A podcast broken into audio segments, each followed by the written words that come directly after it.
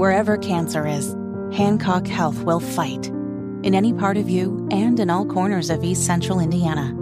From Indianapolis to Greenfield to Knightstown and beyond. From hospital rooms to family rooms, we fight. With technology and medicine, with care backed by the wisdom of Mayo Clinic. For you, for your family, and for your future. We fight cancer here. HancockHealth.org slash cancer. It's time to hear from you. Kendall and Casey present Voicemails. Brought to you by QC Kinetix for non surgical regenerative medicine treatments at 317 559 PAIN.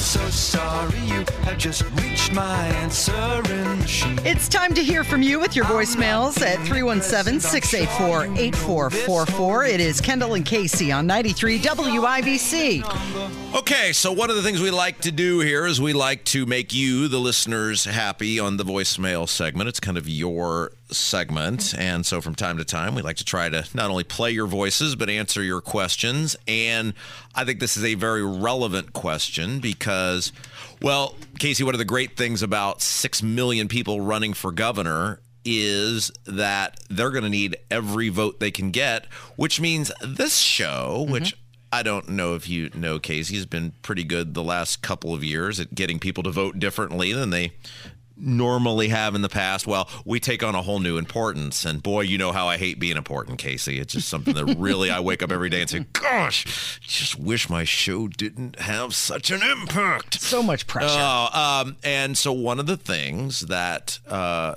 we are vowing on this show is every single person running for governor, whoever gets it is going to earn it at least between 9 and noon on this show every single day with the you know look i get you can only hear us from ohio to illinois and all points in between. And you know tens of thousands of people are listening uh, you know throughout the course of the three hours we're on each day. So what little influence we have we're going to use that to hold every single one of these people accountable so that when they whoever wins you're all going to know exactly where they stand. And i'm going to say right now the biggest fraudster of the bunch is Mike Braun.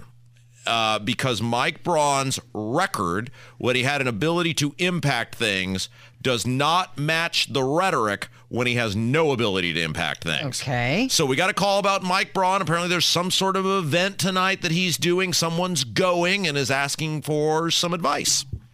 Hi, Kendall and Casey. Love the show. This is Joanne. I listen every day. Just wanted to let you know that Mike Braun is coming to the American Legion tomorrow night, Tuesday, at 6.15 and that's at 852 West Main in Carmel. Thought, Rob, maybe you might want to come and voice your opinion or hear what he has to say. And if not, if you can't come, I'd like to know what I questions I could ask him. That's great, and uh, I'll listen tomorrow for your answer. Have a good day. Bye bye. No, we haven't talked about this, but I'm guessing that you're going to say that she should ask him something about the greatest tax increase in the state of Indiana. Uh, yes, and no, unfortunately, I won't be there. I, I don't think I'll be going to any of these uh, political Republican events because there are probably shoot on sight orders if I were to uh, show up. But you're going, and yes, so there are two things you should absolutely, every person, not just this lady, should ask Mike Braun because he's a big, tough talking conservative in the U.S. Senate where he has no ability to, to impact things.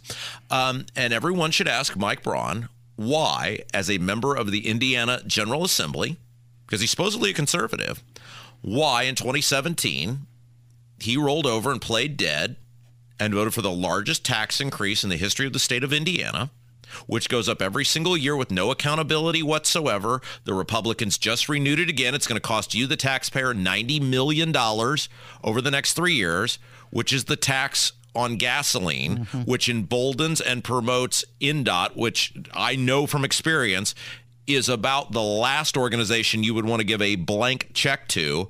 Why did Mike Braun, as a supposed conservative, vote to give now hundreds of millions of dollars in tax increases. Uh, why did he vote to install hundreds of no, there now hundreds of millions of dollars of tax increases on you? How is that conservative?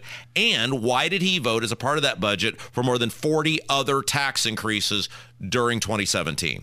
He's been very busy. He's uh, been doing a lot of time here in Indiana, oh? which is he's running for governor. Well, he should he, be. He needs to get out of the lives here. swamp. Right. He needs to get out of the swamp and come home. The other thing that you, and look, there's a laundry list of things you could ask the guy, but I'm saying I'm guessing they're not going to let you write a Dickens novel as you're at this event.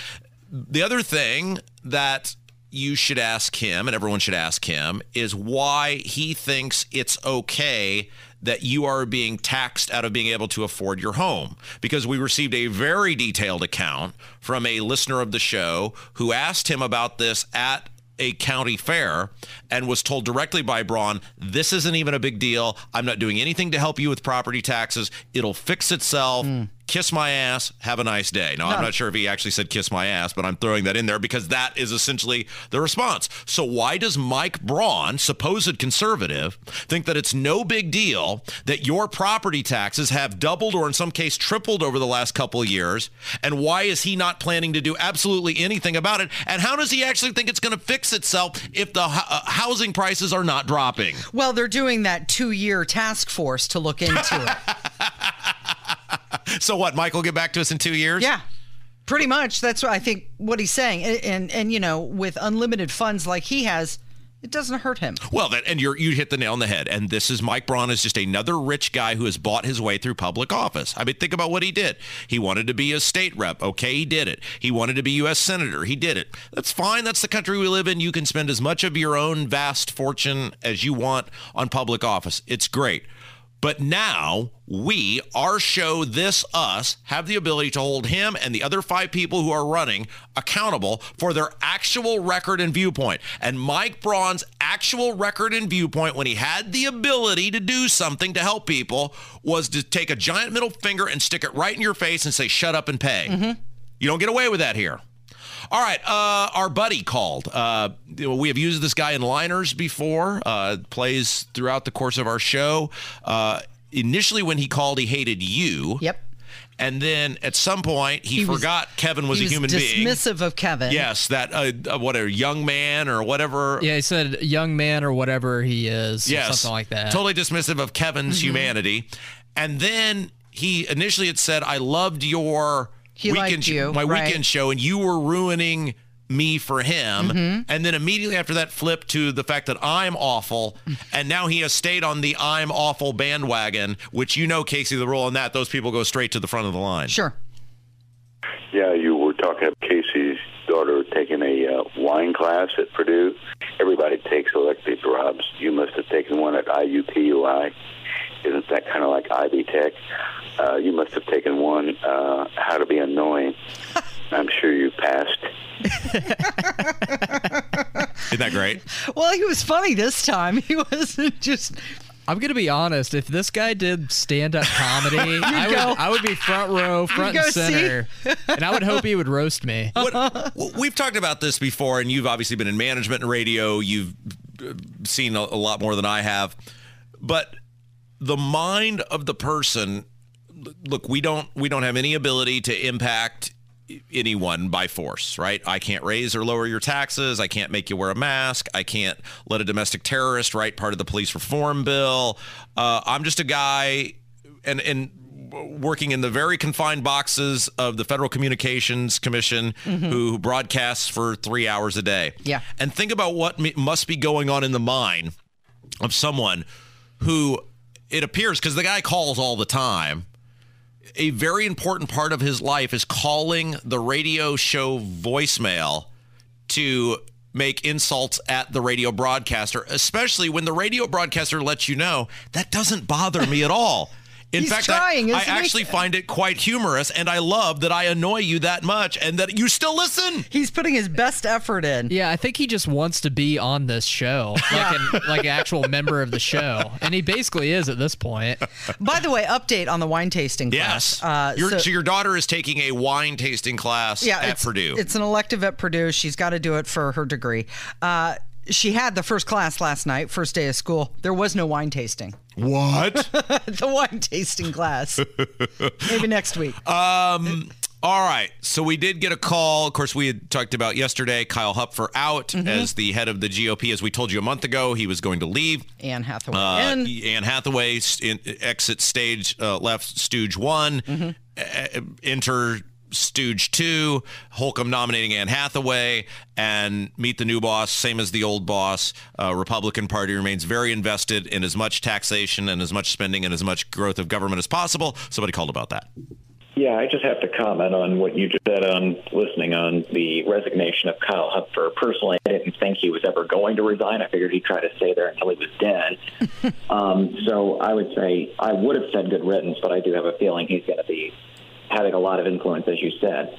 Number two, with regards to um, them probably going to rig put in Brad Chambers, I think they probably end up rigging the primary in order to get Brad Chambers in.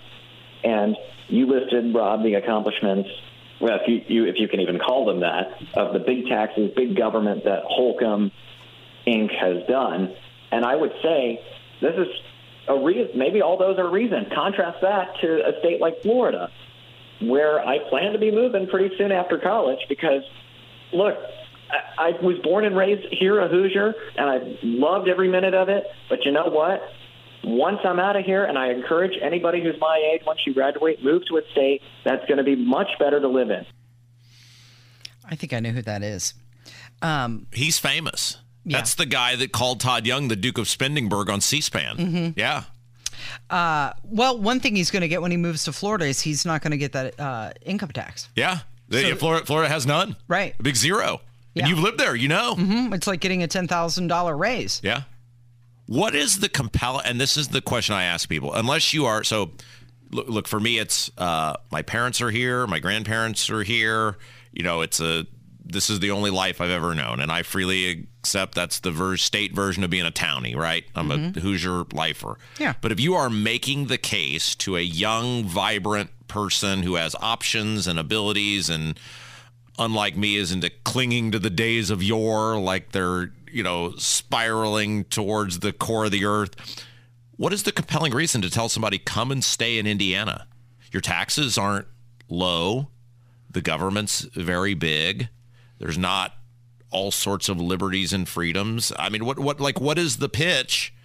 If, if you're looking at Florida or Texas or you know any of these other places, Tennessee, what's the pitch to Indiana?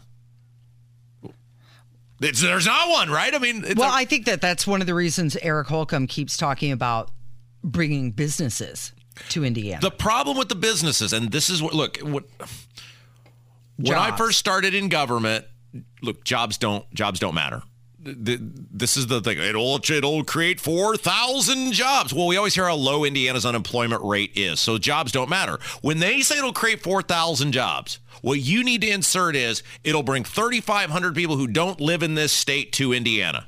Do you want 3,500 new people moving in here? Because all I seem to get out of it, or all that I've seen from it, the past 10, 15 years, is once sweet, awesome, beautiful corn and bean fields that were a fixture and staple of the landscape of the state have been bulldozed over for high density single family housing developments, house farms, like they're going out of style.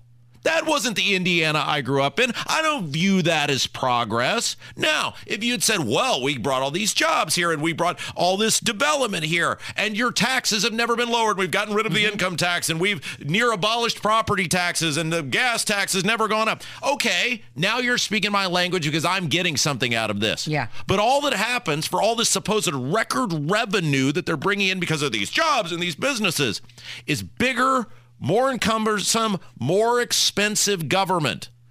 Why would I want that? Well, you know, that task force that we mentioned that's going to look into the property taxes, and they do say this is going to be a, a two year investigation. One of the things that they did mention was that they were going to look at the income tax and if they really want to drive people to the state, that is something they need to consider because people are moving to Florida and Texas and Tennessee. Because when you do, you get an immediate raise. Yep, you're absolutely right.